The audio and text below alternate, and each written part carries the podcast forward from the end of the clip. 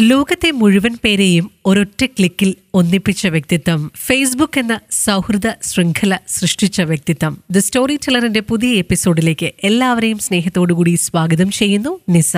Story ടെലറിന്റെ ഈ എപ്പിസോഡിൽ mark സക്കബഗിന്റെ ജീവിതത്തിലേക്ക് ഒരു ചെറിയ സഞ്ചാരം നമ്മൾ നടത്തുകയാണ്. ആയിരത്തി തൊള്ളായിരത്തി എൺപത്തി നാല് മെയ് നാലിനായിരുന്നു അദ്ദേഹം ജനിച്ചത്. സൈക്കാട്രിസ്റ്റായ കരയനായിരുന്നു അമ്മ. പിതാവ് എഡ്വേർഡ് സക്കർബർഗ് ഒരു ഡെന്റിസ്റ്റ് ആയിരുന്നു. ചെറുപ്പത്തിൽ തന്നെ മാർക്ക് സക്കബർഗ് വളരെ ശാന്തനും ബുദ്ധിശക്തിയുള്ള കുട്ടിയുമായിരുന്നു. കമ്പ്യൂട്ടർ ടെക്നോളജിയോട് കൂടുതൽ താല്പര്യം പ്രകടിപ്പിച്ചിരുന്നു. അതോടൊപ്പം ഫെൻസിംഗ് എന്ന കായിക വിനോദത്തെയും അദ്ദേഹം ഒരുപാട് ഇഷ്ടപ്പെട്ടിരുന്നു. കോളേജിൽ പഠിക്കുന്ന സമയത്താണ് ഫേസ്ബുക്ക് എന്ന സോഷ്യൽ നെറ്റ്വർക്കിംഗ് വെബ്സൈറ്റിനെ മാർക്ക് ഒരുക്കിയെടുക്കുന്നത്. അദ്ദേഹവും അദ്ദേഹത്തിന്റെ സുഹൃത്തുക്കളുമായിരുന്നു പിന്നണിയിൽ. ആ സോഷ്യൽ നെറ്റ്വർക്ക് കോളേജിൽ മാത്രം ഒതുങ്ങി നിൽക്കാതെ പുറത്തേക്ക് പുറത്തേക്കെത്തിയതോടുകൂടി വലിയൊരു വിപ്ലവത്തിന് തന്നെ തുടക്കം കുറിച്ചു. ഫേസ്ബുക്ക് ഫ്രണ്ടും ന്യൂസ് ഫീഡും ലൈക്കും ഡിസ്ലൈക്കും ഷെയറും ടൈം ലൈനും ന്യൂസ് ഫീഡുമൊക്കെ ലോകമെമ്പാടുമുള്ളവർ ഏറ്റെടുത്തു. ഫോബ്സ് മാസികയുടെ കണക്കുകൾ പ്രകാരം സ്വപ്രയത്നത്തിലൂടെ കോടീശ്വരനായ ലോകത്തിലെ ഏറ്റവും പ്രായം കുറഞ്ഞ വ്യക്തികളിൽ ഒരാളാണ് മാർക്ക് സക്കർബർഗ്.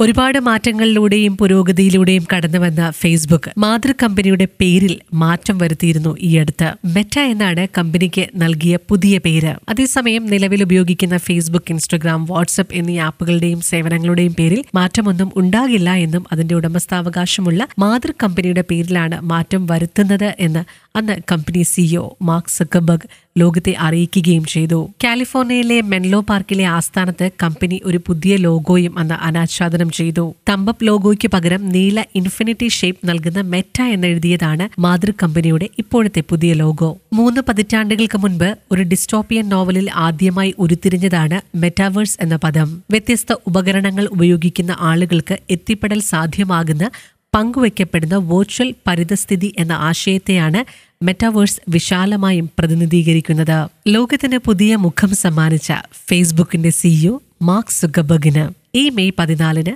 ഒരു സ്പെഷ്യൽ പിറന്നാൾ ആശംസകളും നേരുന്നു.